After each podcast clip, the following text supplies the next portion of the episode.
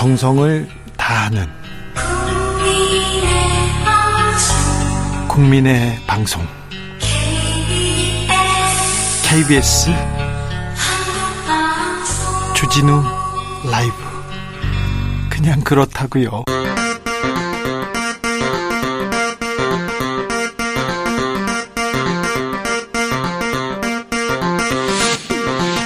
주진우 라이브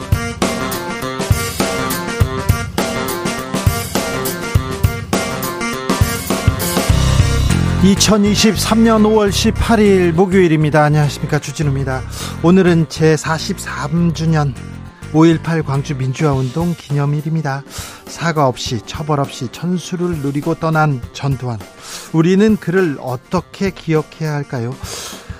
논픽션 전두환의 마지막 33년을 출간한 정아은 작가와 생각해 봅니다. 최고위원회 잇따른 망언 그리고 김남국 의원의 코인 이슈가 전국을 덮었습니다. 그래서 정작 챙겨야 할 민생은 뒷전이라는 말 계속됩니다. 경제를 민생을 정치는 챙기기는 할까요? 여야 어떤 고민하고 있는지 민주당 을지로위원회 위원장 박주민 국민의힘 민생 119 분과위원장 배준영 의원과 이야기 나눠보겠습니다. 노키즈존 요즘 흔한 출입 제한 문구입니다. 어디서 이 노키즈존 많이 볼 수 있는데요. 특정 손님 받지 않겠다. 이게 가게 운영 철학인가요? 아니면 다른 사람을 차별하는 하는 조건인가요? 여러 지적들 나옵니다. 그런데 노 시니어존 등장했습니다. 몇 살 이상 출입 금지. 이거는 어떻게 생각해 봐야 될까요? 철학의 맛에서 고민해 봅니다. 나비처럼 날아 펄처럼 쏜다. 여기는 주진우 라이브입니다. 오늘도 자중차에 겸손하고 진정성 있게 여러분과 함께 하겠습니다. 더워요. 여름이 두렵다. 이런 얘기 나옵니다. 베트남 44도, 스페인 40도, 중국 40도, 시애틀 32도. 지구촌에 폭염이 시작됐습니다. 5월인데 말입니다. 이토록 뜨거운 5월은 없었습니다. 아, 그런데 아, 더운 것뿐만 아니라 자꾸 요금 오르니까 전기, 에어컨, 어우, 걱정은 안 할 수 없어요. 부담된다 이런 분들 많은데요. 음, 에어컨 막 틀어도 됩니까? 이렇게 얘기하는데 아, 걱정입니다. 이런 부담 좀 정치권에서 덜어줬으면 합니다. 자, 그런데요. 좀 절약하는 방법에 대해서 생각해 보자고요. 저는요. 전기요금 이렇게 아껴요. 저는요, 에어컨 이렇게 아껴요. 저는요, 다른 거 아껴요. 저는요, 옷 이렇게 아껴요. 나만의 자린고비 절약 방법 한번 꿀팁 한번 모아 보겠습니다. 문자는 샵 9730 짧은 문자 50원 긴 문자는 100원이고요. 콩으로 보내시면 무료입니다. 그럼 주진우 라이브 시작하겠습니다.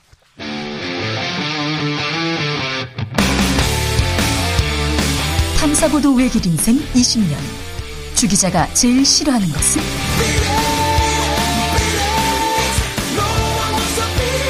이 세상에서 비리와 부리가 사라지는 그날까지. 오늘도 흔들림 없이 주진우 라이브와 함께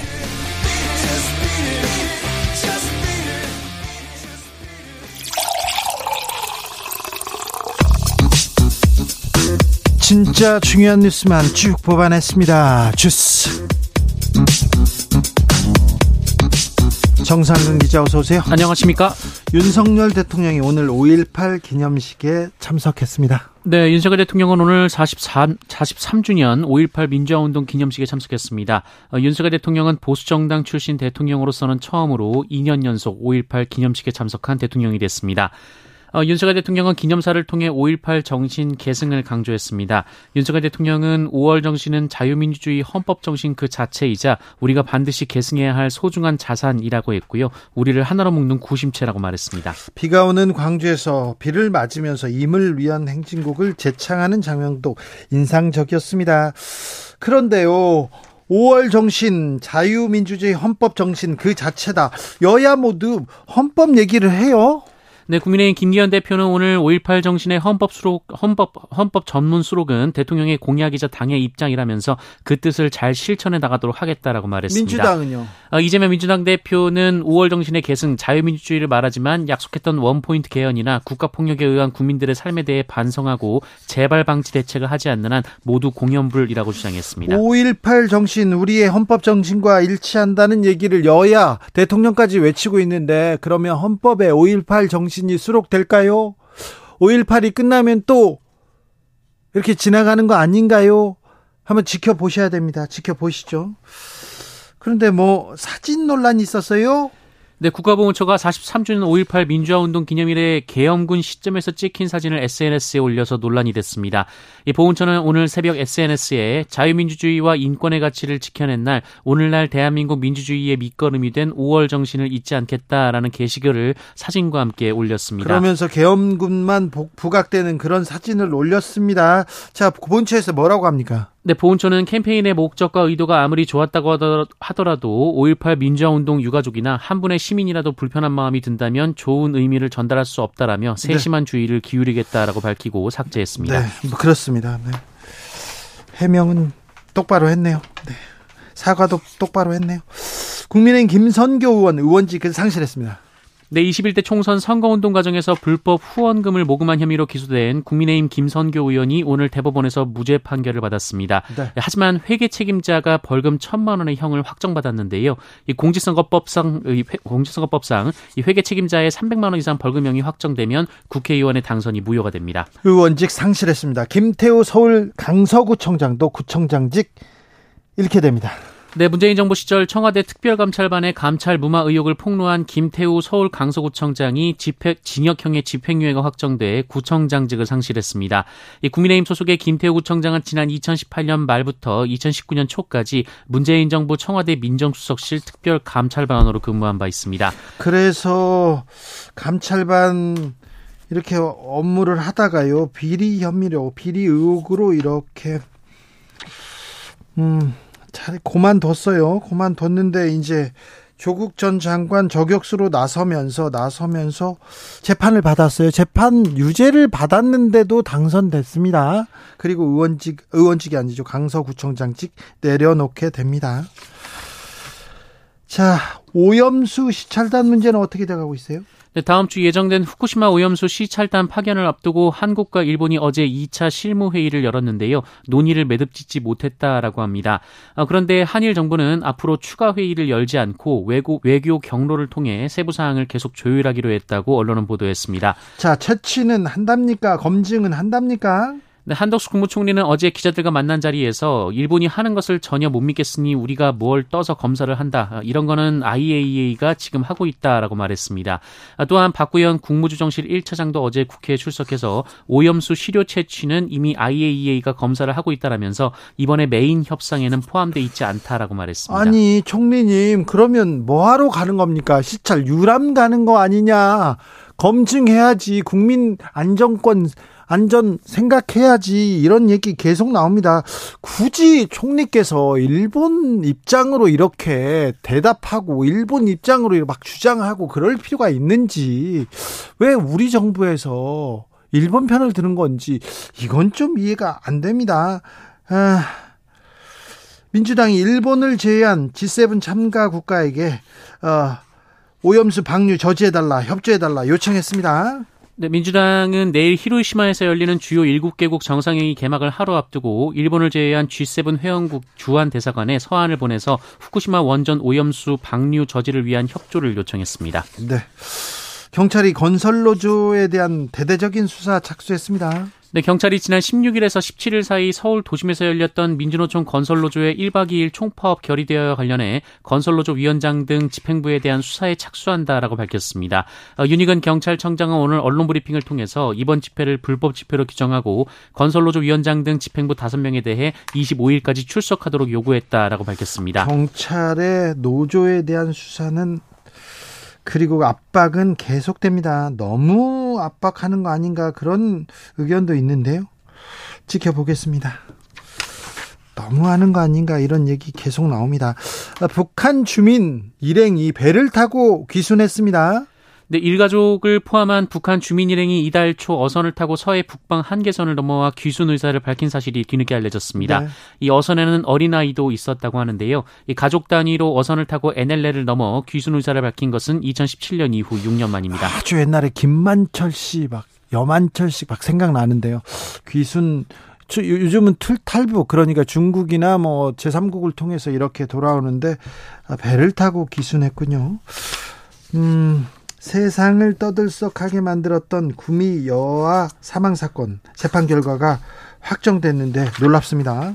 네, 이 사건은 지난 2021년 2월 경북 구미의 한 빌라에서 3살 여아가 사망한 채 발견돼 큰 사회적 논란이 된 사건입니다. 네. 어, 그런데 수사 중 숨진 여아의 친모가 원래 알려졌던 20대 여성이 아닌 어, 할머니라고. 어, 네, 어, 아이의 할머니로 알려졌던 사람이 어, 사실은 친모였다는 유전자 조사 결과가 나와서 더 큰 충격을 줬었는데요.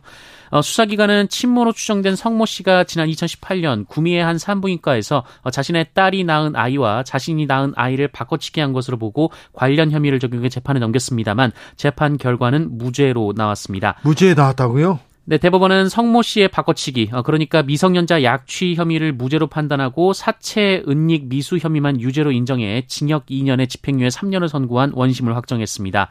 원래 1, 2심은 약취 혐의도 유죄로 인정을 했으나 대법원은 유전자 감식 결과에서 이 석씨 감식 결과에도 불구하고 석 씨가 산부인과에서 아이를 바꿔치기 했다는 직접적인 증거가 없다며 무죄 취지로 파기환송한 바 있습니다. 네, 네. 할머니의 아기일지라도 이걸 할머니가 이렇게 바꿔치기했다 이런 증거는 될 수 없다 이렇게 해서 무죄 취지로 파기환송했습니다. 아, 장병들한테 입히는 방탄복 총알을 막아야 되는데 불량품이었다고요? 네, 지난해 우리 군에 납품돼 장병들이 사용하고 있는 방탄복 4만 9천여 벌 중 다수가 군이 요구하는 방탄 성능을 충족하지 못하는 방탄복인 것으로 감사원 감사 결과 드러났습니다. 그런데 부실을 알고도 5만 벌이나 5만 벌이나 국방부에서 보급했습니다. 이건 잘못됐잖아요. 네, 방사청 산하 국방기술진흥연구소는 이를 알면서도 해당 업체의 방탄복 제조를 승인해줬고 어, 이를 국방기술 품질원에 알려주지 않아서 어, 기준을 통과한 것으로 전해졌습니다. 악취가 풍깁니다. 냄새가 펄펄 납니다. 이게 군사 비리, 국방 비리 이거 이거 정말 후진국에서만 있는 그런 일인데 왜 우리 장병들한테 나라를 지켜서 고맙다고 하면서 이 불량 방탄복을 알고도 보급한다고요? 이거 잘못됐습니다. 이거 엄중히 다 처벌해야 됩니다. 다 구속시키고 무슨 일이 있는지 낱낱이 밝혀야 됩니다. 주스 정상근 기자와 함께했습니다. 감사합니다. 고맙습니다. 아 냉방비도 폭탄일 것 같아요. 전기요금 좀 덜 낼 수 있는 방법이 있을까요?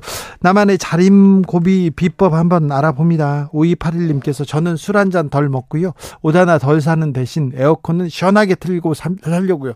아, 이것도 방법입니다. 네. 방법이에요. 그런데 그 이거 좀 줄이자고 했더니 또 네, 알겠어요. 박범준 님 전기 아끼려고 전 실내에 차, 식물을 키웁니다. 식물을 키우면요. 수분이 증발해서 좀 더 신선해지거든요. 아, 그렇죠. 좋은 방법입니다. 9369님 사무실에서 종이가 많이 낭비되는 것 같아서 저는 최대한 필요한 부분만 프린트하고 웬만한 서류는 모니터로 확인합니다. 아, 예. 저도 좀 더 열심히 하겠습니다. 어, 좀 나이 든 분들이요. 저를 비롯해서 이렇게 좀 프린트해서 확인하려고 읽으려고 하는데, 네. 네. 모니터로 좀 하, 하겠습니다. 네. 8493님, 저는 20년 넘게 가계부를 쓰고 있고요. 영수증도 일일이 정리하고 있습니다. 20년 넘게요? 지금 자격증 시험 보러 가는 버스 아닙니다. 6시 시험이에요. 화이팅 해주세요. 화이팅입니다. 네. 20년 넘게 가격부 쓰고 있으면 모든 시험은 합격할 것 같습니다. 네. 4723님. 저는 품질 좋고 실용적인 옷을 사서 오래오래 입어서요. 지구 환경 보호하고 있습니다. 의류 쓰레기 문제가 심각하더라고요. 아이고, 좋은 방법입니다. 저도, 저도 이렇게 비슷한 식입니다. 네. 아, 네. 오래오래 입어야죠. 네. 0637님, 세탁기 헹굼물 받아서 화장실에서 재상해요. 재사용합니다. 너무 구질구질한가요? 아니, 아니요. 환경을, 지구를 아끼는 방법인데요. 네. 훌륭하십니다. 주진우 라이브.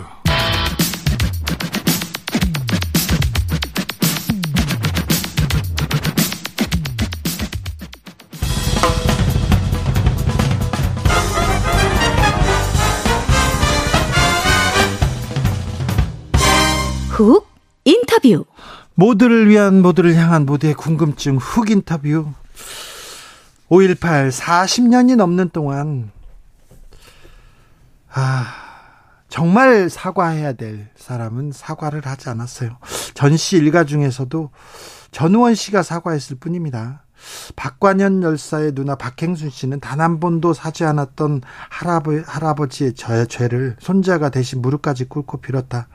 해묵었던 분노와 서름이 조금은 풀렸다. 이런 얘기도 했습니다. 그런데 전두환 씨가 죽었지 않습니까? 죽음 이렇게 보내면 안 됐는데 이런 생각을 많이 했어요 사람들이 왜 근데 전두환 씨는 단 한 번도 고개를 숙이지 않았을까요? 사과하지 않았을까요?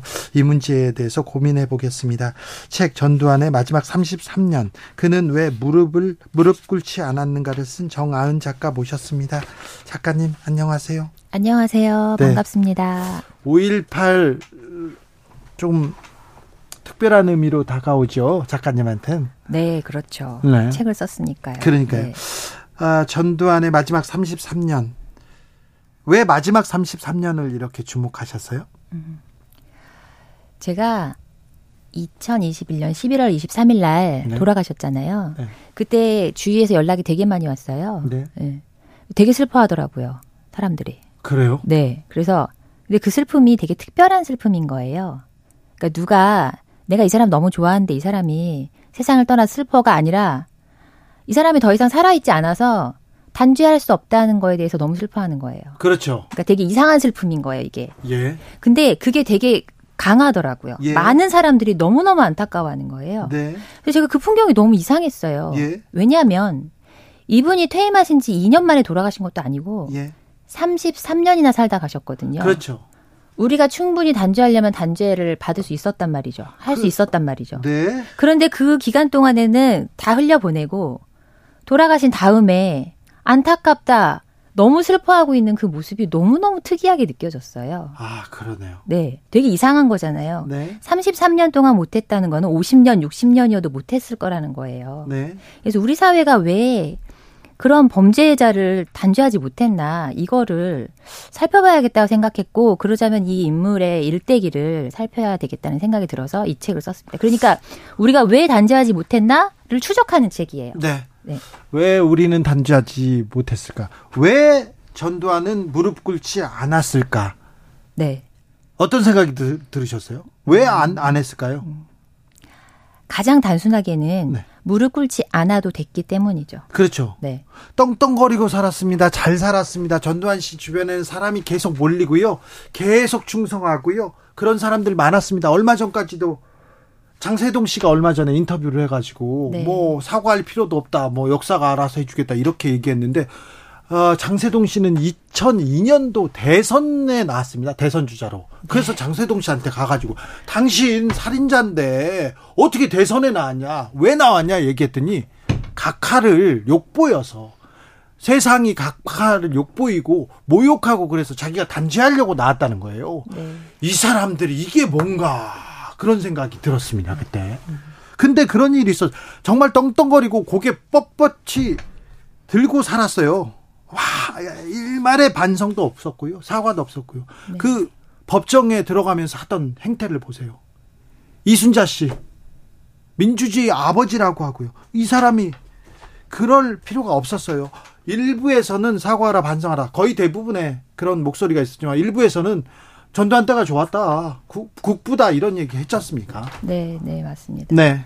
이게 우리 사회가 법과 시스템에 의해서 돌아가는 게 아니라 최고 그 행정부 수반의 개인적 동기 또는 개인 의지에 따라서 움직이는 인치의 사회이기 때문에 이뤄지는 비극이라고 생각하고요. 그래요. 그러니까 이분을 단죄를 하는 게 시스템에 의해서 이루어진 게 아니라 단죄가 했다가 풀어줬다가 다시 단죄했다가 이런 식으로 이루어졌잖아요. 네. 재산 몰수도 그렇고. 그게 일관성을 가지고 시스테믹하게 진행된 것이 아니라 그때 당선된 대통령이 자기가 정치적 위기를 모면할 필요가 있을 때 예. 집어넣었고 또 당선이 유력한 사람이 더 영남에서의 지지세를 더 확장하기 위해서 풀어주자고 해서 풀어줬고 네.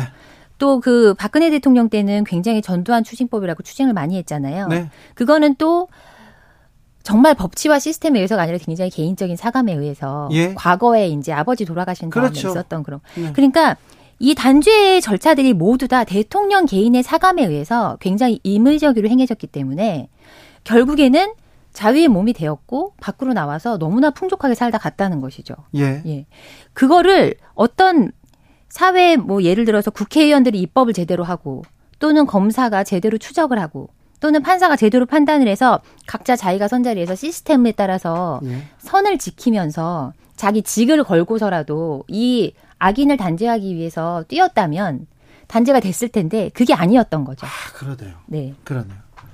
인치의 그늘이죠. 인치의 그렇죠. 그늘. 네. 전두환 씨 주변 사람들 있지 않습니까? 그 구, 쿠데타에 참여했거나 아니면 그 뭐라고 해? 그 전두환 정권에 이렇게 같이 참여했던 사람들 그런 엘리트들 그 사람들은 잘 먹고 잘 삽니다. 전두환 씨 주변 사람들은요. 어, 제가 재산 추적하다 특징이 있었는데 스위스에 계좌를 만들었고요. 그리고 미국 뉴욕 주변에 뉴욕 뉴저지 주변에 대저택을 삽니다. 그렇게 지냅니다. 지금 자손이 떵떵거리고 잘 삽니다. 네. 그런데 그 사람들은 전두환 때가 편했다. 그렇게 얘기도 할 수 있는데 왜 많은 사람들이 많은 사람 전두환 때는 살기 좋았어. 이 얘기를 그냥 스스럼 없이 할까요? 부끄럼도 없이. 일단 그때는 정보가 차단돼 있었어요. 네. 80년대에 전화 유선 전화 보급률이 7.2%였습니다. 예. 그러니까 지금과는 완전히 다른 시대였거든요. 특권층만 이 전화기를 그렇죠. 예. 그래서 정보는 정말 몇 개의 신문과 몇 개의 방송을 통해서만 퍼지는 것이지 그 말은 즉 최고 최고 직위에 있는 사람이 마음만 먹으면 왜곡된 정보로 사람들을 많이 속일 수 있었던 거예요. 네. 그래서 이게 알려지지 않았고 그래서 사람들이 대통령에 대해서 그 방송에서 정말 너무나 적극적으로 소탈하고 인자한 대통령, 구국의 대통령 이런 거 했잖아요. 아, 언론 부역자들 많았어요. 그렇죠. 그게 많이 먹혔고 예. 그리고 그 7.5년 동안의 치세가 지나간 다음에 또 노태우 정권이 들어와서 연성 군사 정권으로 5년을 더 했잖아요. 예. 그때 너무나 많은 기득권들이 사회 곳곳에 파고들었기 때문에 네. 이제는 그런 미화 같은 것들이 굉장히 시스테믹하게 이루어졌고 그 여파로 지금도 그렇게 생각하고 있는 것이죠. 네. 예. 작가님 소설 쓰시는 분인데 이번에는 논픽션이죠. 네. 어떻게 이렇게 생각하게 되셨어요? 아, 제가 원래 소설을 쓰기 전부터 저는 원래 역사를 좋아해요. 아, 네. 역사 덕후입니다. 네. 예. 그래서 제가 언젠가는 대하 소설을 쓰겠다고 생각을 하고 네. 있었어요. 이명박 전 대통령 또 쓰시면 제가 도와드릴 아, 텐데. 네. 자, 연락드리겠습니다. 그런데, 네. 근데 제가 그냥 데뷔한 작가로 데뷔한 다음에는 현대 소설들을 주로 쓰고 있다가 네. 언제 제가 이제 이 대하 소설을 쓰는 거는 한 그 환갑 넘어서 하고 그 전에 한번 연습 삼아 한 두 권을 써봐야겠다는 생각이 들었어요. 예. 언제였냐면 예. 문재인 대통령이 당선됐을 때 네. 이게 굉장히 재밌는 현상이라는 생각이 들더라고요. 네. 그러니까 제가 생각했던 책은 이거였어요. 1권은 두 군인이에요. 네. 전두환 노태우. 네. 2권은 두 변호사예요. 네. 노무현 문재인. 예. 그래서 같은 직종에서 친구가 예. 나란히 정권을 주고받았던 얘가 사실은 전 세계적으로 없죠. 흔치 않죠. 네. 예. 그래서 제가 이 신기한 현상을 써보고 싶더라고요. 사회 하고 이 그거를 통해서 사회를 드러내고 싶었던 거죠. 예. 더군다나 그 이제 정치의 사법화 현상이 되게 심해지고 있잖아요. 예. 특히나 최근에 있었던 대선 두 번은 다 검사하고 변호사의 대결이었단 말이죠. 예. 그러니까 그 이거는 그거하고 연결시켜서 사회를 드러내고 일권은 이제 군부 독재를 드러내고 싶었는데 그렇게 해서 원래는 그 두 권짜리 그렇게 쓸 생각이었는데 그 중에 1권의 등장인물이었던 전두환 씨가 2021년에 돌아가시면서 네. 제 마음에 의문이 생겼던 거죠. 예. 어떻게 저렇게 죄책감을 느끼지 않을 수가 있나 사람이? 예. 저분도 사람인데? 예. 정말 안 느꼈을까? 이게 너무 궁금해진 거예요. 그래서 이걸 파봐야겠다 생각하고 이제 한 인물로 포커스를 두고 그분을 네. 쓰게 됐죠. 예. 그래서요. 네. 추적해 보니 자, 연구해 보니 인간 전두환은 어떤 사람이던가요? 이분 되게 모순적인 분이에요. 그 안에 예. 너무나 상반된 인격이 들어있는 거죠. 네. 우리 모두 그렇지만 이분은 그게 굉장히 심했어요. 그래서 이분이 그분 주위에서 일했던 사람들 들어보면 굉장한 애처가였다고 합니다. 애처가였어요. 네, 엄청난 애처가였다고. 아, 저 애처가였어요. 네. 아, 전두환 씨가 대통령 시절에 대통령 시절에 이순자 씨의 속옷과 다른 거를 직접 챙기는 음. 뭐 물론 사오라고 했겠죠. 그런 모습을 제가 어디에서 취재한 적이 있고요. 이순자 씨를 위해서 뭘 그 좀 특별한 일, 이벤트를 하는 모습도 취재한 적이 있었어요. 네. 그리고 가족들한테 매우 잘했죠. 엄청나게 잘하는 사람이었고요. 네. 감옥에 있을 때는 네. 뭘 했냐면 동화책을 읽어요. 외웁니다. 네. 이유는 자기 손자 손녀들한테 들려줄 이야기가 없어서 고민했는데 내가 감옥에 있을 때 이 이야기를 외웠다가 손자 손자 손녀들한테. 네. 들려주기 위해서 외워야겠다 생각하고 동화책을 열심히 읽어요. 네. 그런 사람입니다. 그러니까 자기하고 가까운 네. 친인척이나 가족이나 또는 자기 부하, 자기하고 몹시 연관된 사람들한테는 더없이 따뜻한 사람이에요. 전우원 씨한테도 수- 저희 잘 읽어줬어요 동화책. 그리고요 자기 네. 부하들한테는 있지 않습니까? 돈을 많이 줍니다. 자기 아는 사람들. 그렇죠. 그렇죠. 네, 네. 돈을 어, 상상하는 것보다 10배, 20배 진짜 많이 줍니다. 그래서 전두환에 대한 충성심은 거의 돈에서 나오는 게 그죠? 맞죠? 맞습니다. 네. 네. 그런데 자기하고 관련이 없는 진짜 타인한테는 그렇게 잔인할 수가 없는 거예요. 네. 그거 여파로 나타난 게 5.18 삼천교육 때 이런 일들이잖아요. 그래서 자기하고 아무런 관련이 되어 있지 않는 사람들한테는 굉장히 무자비하고 무신경하고 무지성 그 자체인 사람이었던 거죠. 아, 그렇죠. 예. 그러니까 굉장히 좋은 아빠와 잔인한 학살자가 한꺼번에 한 인격체 안에 들어 있었던 거예요. 예. 그래서 저는 이게 원인이 뭘까? 그러니까 이 사람은 사이코패스라고 볼 수도 없는 거잖아요. 사이코패스는 가족하고 따뜻한 관계를 나눌 수가 없어요. 감정이 그래요? 없기 때문에. 감정이 어, 그래요? 예, 예. 학습에 의해서 따뜻한 척은 할 수 있으나 실제로 눈물을 흘리고 감정을 느끼진 않거든요. 전두환 씨는 감정 많이 느꼈고 소탈했고 자기 가까운 사람들하고 정말 따뜻하게 사랑을 주고 받았습니다. 실제로 사람들도 좋아했고 가까운 사람들이 그 사람을. 예. 그러니까 사이코패스라고 볼 수 없는 거예요. 예. 그러니까 문제가 더 어려워지는 거죠. 근데 어떻게 이럴 수가 있지? 그래서 저는 그 답을 이 사람의 정신 세계에서 다른 부분은 모르겠는데 자기의 잘못하고 대면하는 능력 이거에서 찾은 거죠. 그래요. 사람이 자기가 잘못한 일에 대해서 들여다보고 인정하고 거기에 대해 내가 왜 이런 잘못을 했을까 하고 분석하는 것이 가장 어려운 일이잖아요. 예. 인정하기 어렵고. 예. 근데 우리는 아기 때는 어떤 잘못을 해놓고 자기가 누구 때려놓고 너 얘랑 왜 싸웠어 그러면 제가 나 때렸어 하고 거짓말 하잖아요. 네, 네. 근데 어른 되면 그렇게 합니까? 아, 그러면 안, 안. 그러죠. 예. 그렇게 하면은 더 불행해진다는 걸 알기 때문에 네. 인정하죠. 아파도. 그런 사람이 있지요. 그렇죠. 물론 어른 중에도 그런 사람이 있지만 전두환 씨 같은 경우에는 딱 그 아이 수준에 머물러 있었던 거예요. 자기하고 자기의 잘못하고 대면해야 되는 순간이 오면 거기서 딱 멈추고 더 이상 생각을 하지 않는 거예요. 그리고 그건 내 잘못이 아니야. 평생 이렇게 대, 대응을 했던 사람인 거죠. 그렇기 때문에 그렇게 타인한테는 잔인한 모습이 나올 수 있었다고 생각합니다.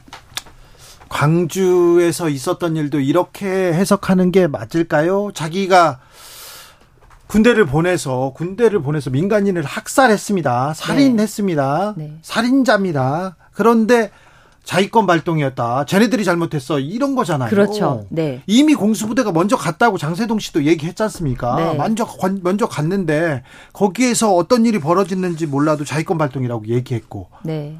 그리고 끝까지 사과 안 하고 네. 그 부분을 이해가 안 가지만 그거를 어린아이의 정신세계라고 딱 생각하면은 모든 게 아기가 다 맞아요. 그래요? 그게 그거잖아요. 내가 안 했어. 내가 공수부대 보낸 게 아니라 쟤네가 폭도야. 네, 폭동이라고 쟤네가 했잖아요. 북한 북한에서 내려온 거야. 네. 이게 얼마나 어린아이 같은 소리예요. 말도 안 되죠. 네. 누구나 그게 아니라는 거 알고 있고 네. 광주의 핵심은 공수부대가 갔다는 데 있잖아요. 예. 국군 정예군 중에서도 최정예군입니다. 네. 가장 전투력이 강한 정예군을 시민한테 보낸 거예요. 예. 이미 그때부터 살인은 이미 시작 그 예고가 돼 있었던 거죠. 그렇죠. 예. 네. 근데 그 부분에 대해서는 전혀 인정하지 않고 쟤네가 폭도야 이렇게 하는 거는 어린아이의 수준에 머물러 있는 거죠. 네. 예. 예. 더 문제는요. 그런 말도 안 되는 전두환을 지금도 추종해요. 어? 전두환 때가 좋았다. 그- 그게 아니라 지금도 추종해요. 정치 세력은 전두환 당에서 지금 뿌리로 지금 이어가기도 하고요. 네. 어떤 사람들 아직도 수- 추앙하고 있습니다. 네. 이걸 어떻게 봐야 됩니까? 일단 저는 그게 어, 옛 시절에 대한 향수일 수도 있고 80년대에는 우리가 하나의 국가의 국민이라는 생각이 대단히 강했고 공동체가 많이 남아 있었어요. 예. 그래서 내가 열심히 일하면 국가를 위해서 열심히 일하고 국가가 나를 보호해준다는 느낌을 받는 시대였거든요. 그 이유는 냉전 체제 하에서 일국 경제가 가능한 때였어요. 예. 대통령이 한 국가의 경제를 쥐락펴락하면서 자기가 영향력을 끼쳐서 대단히 카리스마 있게 지도할 수 있는 그런 시대였던 거죠. 네. 그런데 냉전이 끝나고 공산주의 국가와 민주 아 저기 자본주의 국가가 다 하나의 체제를 갖게 되면서 모든 시장이 하나가 되면서 글로벌 경제가 된 거예요. 예. 지구가 한 마을이 되면서 더 이상 한국 일국 경제라는 게 불가능해진 거예요. 네. 그래서 한 명의 대통령이 나와서 한 나라의 국가 전체를 좌, 국가 경제 전체를 좌우 좌지우지하는 것 자체가 불가능해진 거죠. 네. 그만큼 통제력을 발휘할 수도 없고요. 예. 그렇기 때문에 그 여파로 뭔가 소속감, 하나라는 생각, 우리가 똘똘 뭉쳐서 어디 가고 있다는 생각 자체가 가질 수가 없는 시대가 된 거예요. 네. 그래서 사람들이 그리워하는 거는 그 80년대 시절이 갖고 있던 틀 자체이지. 네. 근데 이제 사람들은 그거를 그 당시의 지도자하고 헛갈리게 생각하잖아요. 그렇죠. 네. 과거는 아름답게 미화될 수도 그렇죠. 있어요. 향수를 네. 가질 수도 있는데 네. 그때 그 지도자 이것도 별개죠. 그렇죠. 네, 자세히 보면 네. 자 전두환을 연구를 오래 하셨으니까 전두환 씨가 보이면 이런 아, 지도자로 보이면 그 이승만 박정희 전 대통령과는 어떤 좀 아, 차별점이 보입니까? 어떤 음. 점이 비슷하고 어떤 점이 좀 다릅니까? 그 두 분 일단 비슷한 점은 다 독재를 했다는 거고요. 예. 그런데 이 이승만 박정희 대통령의 경우에는 일단 가장 자격상 큰 차이는 이승만 박정희 대통령은 각각 두 번, 세 번씩 국민의 선택으로 대통령이 됐어요. 그 뭐 선거는 있었죠. 투표로 네. 당선이 됐습니다. 물론 투표가 완벽하진 않았죠. 예. 부정선거도 있었을 때고. 하지만 어쨌든 일말의 정통성은 있었던 셈이죠. 네. 전두환 씨는 한 번도 국민의 선택을 받은 적이 없습니다. 체육관에서 네. 우리나라, 우리나라 역사상 한 번도 국민의 선택을 받지 않은 유일한 대통령이에요. 그게 아, 네. 가장 큰 차이점이고요. 그렇죠. 예. 쿠데타 두 번째 차이점은 박정희, 이승만 대통령은 어느 시점까지는 자기 나름대로 존경을 얻을 만한 경력이 있어요. 네. 이승만 대통령은 당시 그렇죠. 우리나라 최고 학벌이었죠. 그러기도- 프린스턴 대 박사. 그리고 독립투사로서의. 예, 예. 네. 그러니까 과거 어느 시점까지 훌륭하게 살았던 인생의 경력이 있는 거예요. 그렇죠. 예. 그리고 박정희 대통령도 그 대통령이 되기 전까지 교사도 했고 되게 여러 가지 능력이나 이런 면에서 그러니까 변절을 했던 역사는 있으나 네. 군대 내에서의 신망도 높았고 따르는 그 장군을 따르는 사람들도 많았고 그리고 뭔가 국민들을 배불리 먹여야겠다는 그런 사명 하에서 뭔가 존경을 얻을 만한 그런 경력들이 있었던 거죠. 네. 그렇기 때문에 투표에서 당선도 되셨고. 그런데 전두환의 경우는 그게 아니었다는 거죠. 과거에 그렇게 신망, 그 공동체의 신망을 얻을 만한 그런 경력도 없었고 투표로 되지도 않았고 예. 이게 큰 차이인데 전두환 씨는 그거를 헛갈렸던 것 같아요. 자기가 봤던 박정희의 모습 중에서 가장 편법을 쓰고 가장 못나고 가장 잔인했던 면만 그대로 끌어와서 배웠던 것 같습니다. 그렇습니까? 네. 전두환 씨하고 윤석열 대통령하고 이렇게 비교해 보면 어떤 점이 보입니까?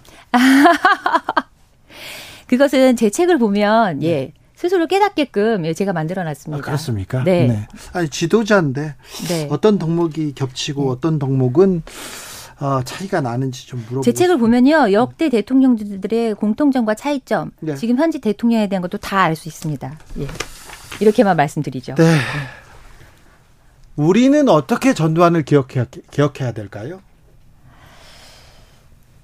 그게 가장 어려운 문제인데요. 어, 개인은 시대가 낳는 거잖아요. 네. 예, 그분의 개인 인성으로만 찾을 수는 없고, 물론 그분이 원래 타고났던 그런 성향도 있었지만, 또 시대가 추동한 면도 많이 있었죠. 그렇죠. 우리나라가 너무 가난했고, 순식간에 근대화를 이루어야 했기 때문에, 안 되는 것을 되게 하는 지도자를 많이 추동했어요. 사회 네. 자체가. 예.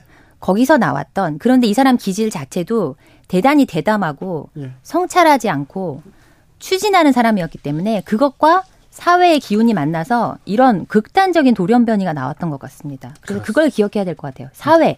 사회가 원하는 것이 무엇인가? 분위기가 무엇인가? 예. 자, 우리 시대의 5.18 정신은 무엇일까요? 생명이죠. 생명. 예. 5.18의 발발은 눈앞에서 나와 똑같이 생긴 사람이 갑자기 대검으로 머리를 맞고 피를 흘리며 쓰러지는 걸 본 데서 시작한 거잖아요. 네. 그것이 가장 중요한 사건이었죠. 네.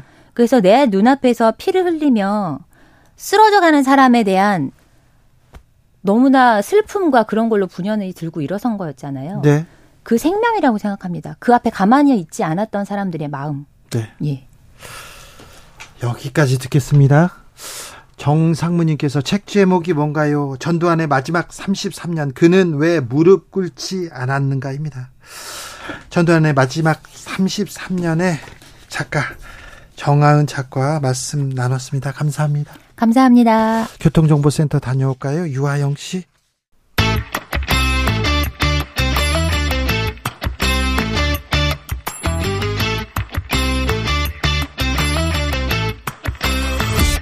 최고위원이 여의도 정치를 진단해 보는 시간 갖고 있습니다. 최고의 정치. 국민의힘 김병민 최고위원 어서 오세요. 예, 안녕하세요. 반갑습니다. 광주 다녀오셨죠? 네, 조금 전에 올라왔습니다. 네.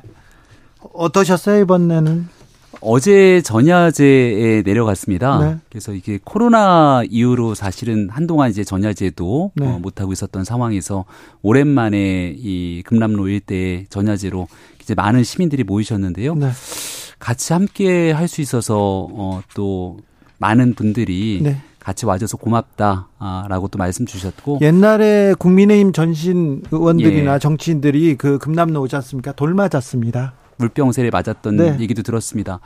6시부터는 행진을 했고요. 네. 강기정 광주시장과 함께 행진을 했고 또 7시부터 한 10시 가까운 기간 동안 쭉 전야제를 함께 앉아 있었습니다. 네. 마지막에 5월 어머니회 어머님들께서 주먹밥도 같이 나눠주고 마지막 순간까지 함께 해줘서 고맙다라고 인사 주셔서 저희가 조금 더 열심히 잘해야겠다는 마음가짐을 예, 갖고 왔습니다. 네. 김병민이야 그렇게 하는데 다른 최고위원들 막 망언하고 광주에 음. 대해서 아직도 모욕하는 사람들 아 좀 속상합니다. 그런 일이 있어서는 안 되고요. 그래요. 그래서 얼마 전 김재원 최고위원에 대한 징계가 이루어졌을 때도 황정근 위원장이 언급한 바가 네. 국민의힘의 강령 정강 정책에도 5.18 정신을 계승한다 이렇게 들어가 있기 때문에 네. 이와 다른 메시지 내서는 안 된다는 점을 분명히 하고 있습니다. 네. 5월에 정신을 잃지 않고 계승한다면 자유와 민주주의를 위협하는 모든 세력과 도전에 당당히 맞서 싸워 싸울 수 있다. 그런 용기를 가져야 된다. 대통령의 5.18 메시지 오늘 어떻게 들으셨어요? 음, 과거에 윤석열 대통령 대학교 시절에 모의 재판을 했잖아요. 서세 네. 팔았던 군사 정권 시절에 그때 전두환에 대한 무기징역 구형했던 인물이 바로 윤석열 대통령 아닙니까? 그때부터 광주 5월에 관한 대통령의 마음 진심은 저는 쭉 이어지고 있다고 생각합니다. 5월 정신은 자유민주주의를 지켜내기 위해 했던 헌법 정신 그 자체고 네. 그리고 이제 5월 정신이 현재 그 어제 광주에 가 보니까 이런 전일 빌딩이 쭉 현수막이 이렇게 붙어 있더라고요. 시대를 초월하는 5월의 정신을 세대가 함께하는 오늘의 정의로 네. 우리가 지금 현재 자유민주주의를 지켜내기 위해서 해야 되는 정의로운 행동은 무엇일까? 이 맞서 싸운 실천적인 용기에 대해서 윤석열 대통령께서도 언급한 상황이라고 생각합니다. 네. 어, 5월 희생당한 분들이 있어요. 오늘 이렇게 전화를 드리고 그런 음. 분들하고 이렇게 통화를 나눴는데 윤석열 대통령 온단다 나 안 갔다 이렇게 얘기하더라고요. 네. 음, 5월을 기억하고 또 위로하기 위해서 우리가 해야 되는 일들 끊임없이 해야 된다 생각하고 그 과정 속에서 어제 제가 전야제 갔을 때도 또 부정적인 말씀을 주시는 분들도 계셨습니다. 네. 그분들의 목소리도 저희가 다 겸허하게 경청하고 느껴야 된다고 생각하는데 다만 어제 5월 이 43주년 민주항쟁 전야제에서 정치적인 메시지를 이제 시민들께서 얘기를 하면 진행하는 분들이 워워 하면서 서로 좀 자제하려고 하는. 목소리들이 네. 굉장히 컸습니다. 오늘 또 윤석열 대통령이 어, 우비 안 입고 네, 임을 위한 행진곡 재창하고 다 같이 함께 재창했고 어제 전야제에서 제가 느꼈던 건 쭉 전체적인 행사가 흘러나오면서 영어로 모든 것들을 다 같이 받침을 해주더라고요.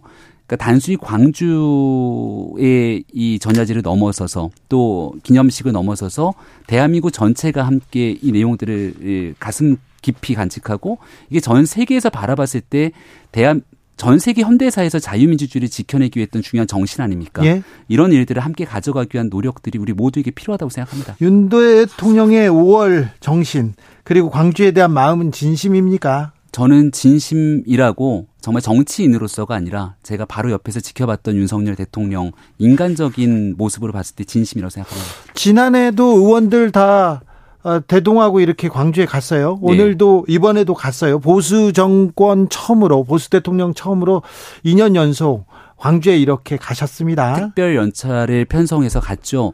그러니까 보수 정당 내에서도 굉장히 다른 목소리들이 나왔지만 이번에 가지 말자 그런 목소리도 좀 나왔죠. 저는 그런 얘기는 정말 들어보지 못했습니다. 하지만 지난날 김재원 최고위원의 발언이 나왔을 때도 그게 이제 이른바 그 5.18 정신에 대한 헌법 전문 수록에 관한 이야기에서 나왔던 건데 그 모든 일들을 한 번에 바로잡을 수 있었던 게 뭡니까? 지난 대통령 선거 당시에 윤석열 대통령 대통령 공약으로 공약으로 5.18 정신 헌법에 넣겠다. 전문에 네. 넣겠다 그랬잖아요. 왜냐하면 5.18 정신은 자유민주주의를 지켜낸 그야말로 헌법 정신 자체이기 때문이다라고 얘기했던 일이 있기 때문에 네. 더 이상 우리 당의 대통령으로 만들어낸 윤석열 대통령의 공약이고 발언이기 때문에 당내 구성원들이 이견이 없게 된 겁니다. 그런데요. 아니 네. 헌법 전문에 지금 수록 안 하잖아요. 그런 노력도 없고요. 노력을 어, 안 하는 것이 아니고요. 지금 국민의힘에 앞서 설명드린 강령에도 그 내용들이 분명히 적시가 돼 있기 때문에 이 내용이 나왔을 때 오늘 김기현 대표, 윤재욱 원내대표, 당내 구성원 누구도 헌법 전문 수록 반대하는 사람이 없습니다. 함께 하겠다 얘기를 하고 있죠. 근데 왜 안 해요? 중요한 건 87, 87년 이후로 대한민국 개헌 하자 하자 하자 얘기하고 왜 안 합니까? 네. 아직 안 되고 있죠. 예, 개헌이라는 게 참 어렵고 힘든 난제입니다만은 언젠가는 87년 체제를 극복하기 위한 개헌 반드시 해야 됩니다. 그리고 자, 개헌을 해야 되는데 네. 어렵잖아요. 그러면 이 이, 이 문제라도 5.18을 헌법 전문에 수록하는 원포인트 개헌이라도 하자 민주당에서 얘기하지 않습니까? 저는 진정성 있는 발언이라면 5.18 정신을 헌법 정신에 수록하자라고 하는 여야 모든 정치권의 총의를 이끌어내는 것 네. 이것이 일단 전제가 돼야 된다고 봅니다. 국민의힘 그렇게 할 겁니다. 그리고 하겠다고 손을 잡고 있고 국민적 동의를 끌어낼 겁니다. 네. 그런데 이제 개헌이라는 것은 개헌을 하겠다라고 하는 순간 A라고 하는 개헌의 절차를 넣겠다고 했을 때 또 다른 사람들이 당연히 개헌하게 되는데 B도 넣자 C도 넣자 얘기들이 커져나가지 않겠습니까? 개헌의 전공법을 통해서 만들어갈 지점들이 있다고 생각하는데 가장 안타까운 건 역대 정치인들이요. 정치적 위기 상황이 왔을 때 개헌을 국면 전환용 카드로 꺼냈다가 오히려 역풍을 받았던 선례들이 있습니다. 5월 정신을 헌법 전문 수록하겠다는 것 반대하는 정치권이 없는 만큼 국민적 동의를 끌어내기 위한 정치인들이 노력하고요. 개헌은 진지하게 대한민국 87년 체제를 극복하기 위한 우리 모두의 노력을 국회가 신속하게 진행해야 된다고 생각합니다. 네. 5.18 정신을 헌법 전문에 담겠다는 것은 대통령의 공약이었습니다. 맞습니다. 근데 간호법도 대통령의 공약이었습니다. 간호법은 조금 더 명확하게 얘기해서 간호사의 처우를 개선하기 위한 그 간호사 분들을 위한 법을 네. 만들기 위해서 긍정적인 메시지를 냈었죠. 그래서 저는 지금도 우리 국민의힘 내에서는 간호사분들의 처우를 개선하기 위해서 꼭 필요한 법에 대해서 어, 해야 된다는 의지를 갖고 있는 분들이 훨씬 더 많다고 생각합니다. 정부도 마찬가지일 거라고 생각하고요. 근데 이제 워낙이나 간호법 제정을 통해서 직역 간의 이해관계가 충돌하고 있기 때문에 이 법안을 일방적으로 밀어붙여서 나타나는 사회적 갈등이 있을 수 있잖아요. 그러면 그 부분을 조정하는 게 국회 역할 아닙니까? 예. 근데 그걸 민주당이 일방적으로 강행 처리를 하고 나니 이대로 법이 그대로 공포되기 어려운 측면이 있어서 일단은 여기에 대한 제2요구권이 행사됐다고 민주당하고 봅니다. 협의 더 열심히 했어야 되는데 국민의힘이 안 했지 않습니까? 안 했다고 보기는 어렵고요. 그래요? 국민의힘이 열심히 노력했음에도 불구하고 민주당이 일방적으로 강행 처리했던 법이 어디 한두 개입니까? 그럼 민주당이 잘못한 겁니까 이거? 부족한 측면들이 있습니다만 국민의힘이 더 노력을 했었어야 되고 하지만 이런 법안들을 이해관계가 조정되지 않는 채로 법안을 강행 처리하게 된다면 그 부분은 결국은 국민들의 이해관계를 조정하기 위한 국회 역할들을 방기했다라고도 볼 수 있습니다. 한 가지 꼭 말씀드리고 싶은 건 지난날 문재인 대통령 때 어, 대선 때 공약했던 내용 중에 신고리 원전 5호기 6호기 공사 중단 공약을 합니다. 굉장히 논쟁적인 공약이었어요. 근데 대통령 당선되고 나서 이 공약이 이행하기에 문제가 생깁니다. 결과적으로. 그래서 어떤 일들을 했냐면 공론화 위원회를 통해서 사람들이 네. 총의를 모으기 시작하죠. 예. 간호법 말은 간호법이지만 그 안에 들어가는 내용들에 대한 이해관계가 복잡하기 때문에 지금 국회가 해야 되는 일은 다양한 지역의 이해관계 그리고 간호사분들의 처우 개선을 위한 공론화 위원회 정도의 아, 정말 그 의견들을 모아내기 위한 노력들이 국회에서 선행돼야 된다고 생각합니다. 국회에서 통과된 법들에 대한 거부권이 계속 쌓이면 이거 네. 아, 민심과도 이렇게 대결한다. 그리고 또 정치가 실종된다 이런 얘기가 계속 나올 텐데 그걸 감수하고 계속해서 거부권을 행사합니다. 이 문제는 이 양극단으로 갈리는 이, 이 정치권이 갈리면서 양쪽을 결집하게 할 거다. 정치적 공학 때문에 이런 식으로 이런 구도가 계속될 거다. 이렇게 전망하는 정치학자들도 있어요. 예, 선거가 이제 코앞이기 때문에 네. 거대 의석이 힘을 갖추고 어차피 거부권 행사할 거지 하고 밀어붙이려는 야당의 목소리가 큰 것 아니냐 이런 지적들도 네. 있습니다. 네. 근데 이제 걱정되는 지점 중에 하나는요. 음, 충분한 수기랑 협의 없이 법안을 강행 처리하게 된다면 여기서 잘못되는 그 피해는 국민의 몫으로 돌아갈 수 있다는 게 지난날 임대차 3법 무리하게 밀어붙였던 데서 분명히 네. 나타났거든요. 아, 임대차가 지금 왜 나와요? 오, 그 당시에 대통령이 거부권 행사했다면 저는 그렇게까지 큰 피해가 오진 않았을 거라고 생각합니다. 국회에서 그렇게 합의한 거를 대통령이 이렇게 거부하는 게 국민의 뜻을, 뜻을 거스른다 이렇게 얘기가 나올 텐데요, 바로. 대통령, 그 당시에 임대차 3법은 많은 분들이 기억하시는 것처럼 단 며칠 만에 거대 의석을 갖고 있는 집권당이 일방적으로 밀어붙여서 큰 후과를 나타냈는데 무튼 국회가 제 역할을 자. 못한다는 책임은 분명하게 있겠습니다만은 수기 민주주의를 위한 노력 더 필요하다고 생각합니다. 자, 김선교 의원은 의원직 상실했습니다. 태원 아, 그리고 김태우 구청장은 또 구청장직 상실했습니다. 다 국민의힘 쪽 사람입니다. 예. 오늘 나왔던 판결이라 전체 내용들을 조금 더 봐야겠습니다만은 굉장히 좀 마음이 무겁습니다. 특히 김태우 구청장 같은 경우도 유죄를 받은 상태에서 나왔잖아요. 네, 당선된 지 얼마 안 된 상태에서 이제 구청장직을 상실해서 아마 보궐선거가 치러지지 치러지게 될 텐데요. 네. 김선규 의원 같은 경우는 이제 본인의 회계 책임자가 네. 벌금 천만 원이 확정되면서 의원직을 잃게 됐죠. 본인은 무죄를 받았지만 그러니까 국회의원은 이제 임기가 21대가 거의 다 끝나가지 않습니까? 네. 그래서 아마 이 김선규 의원의 의원직 상실은 이제 그 다음 선거를 통해서 추가적인 내용들이 정리가 될 텐데 아무튼 지난날 저희가 뭔가 부족한 부분들을 없었는지 좀 돌아보고 네. 여기에 대해서 구청장이 없는 상태로 네. 공백이 네. 지속되지만 나머지 국민의힘에서 더 크게 살필 수 있는 부분들 열심히 챙기겠습니다. 김남국 의원 얘기하고 싶은데 지금 다른 얘기만 물어봐서 지금 아, 시간이 다 된 거 아니에요? 아니, 김, 김병민 최고 지금 어, 너무 뭐 애달아 하지 마세요. 아직 있어요. 네. 어, 한동훈 법무장관 취임 1년 맞는데요. 음, 한동훈의 존재감은 계속 이렇게 뿜뿜 커지고 있습니다. 국민의힘 네. 내에서도 한동훈 장은 처음 만났어요. 아 그래요? 5.18 민주화운동 기념식에 가서 네. 그래서 처음 만납니다. 이렇게 어떻습니까? 저는 본 적이 없어서. 어, 예, 그냥 화면에서 보는 그대로더라고요. 근데 네. 여전히 한동훈 장관이 그 뭐라 그러죠? 음, 이른바 셀럽처럼 사람들한테 인기 있는 그 장관 중에 하나로 각인돼 있지 않습니까? 많은 사람들이 한동훈 장관을 이렇게 좀 보기 위한 노력들이 있는 것 같다는 생각도 오늘 들었는데요. 무튼 지난 1년을 돌아보면 어, 특정 내각의 장관이 그 성과에 대한 평가들을 할 정도로 어, 굉장히 많은 일들을 했던 것 같은데 윤석열 정부에 기대하는 여러 가지 일들 중에서 지난 문재인 정부에서 잘못된 걸 바로잡았으면 좋겠다는 목소리의 대다수가 한동훈 장관에게 좀 투영된 것은 아닌가 네. 그런 생각이 듭니다. 한동훈 장관이 뭐 어떤 일을 했다는 것보다는 민주당과 설전을 벌였다. 네. 어, 뭐 말싸움을 벌였다. 이 부분만 강조되는 거 아닌가 그런 생각도 좀 해봅니다. 청담동 술자리. 자, 알겠습니다. 네. 김남국 의원 코인 문제는 어떻게 정리해야 됩니까? 민주당이 빨리 정리해야죠. 민주당이 어떻게요? 결자 해지. 지금 국회 윤리위 빨리 정리해갖고 의원직 제명해야 됩니다. 민주당 내에서도 그런 목소리가 나오고 있고요. 이미 국회 의정 활동하면서 코인 거래했던 게 만천하에 드러났는데 그냥 유야무야 지나갈 수 없는 것 아닙니까? 그래서 문제가 된다 네. 얘기를 해서 탈당했지 않습니까? 탈당으로 끝날 일이 아니라 민주당이 진정으로 책임 의식을 느낀다면 민주당에서 제명을 시켰어야죠.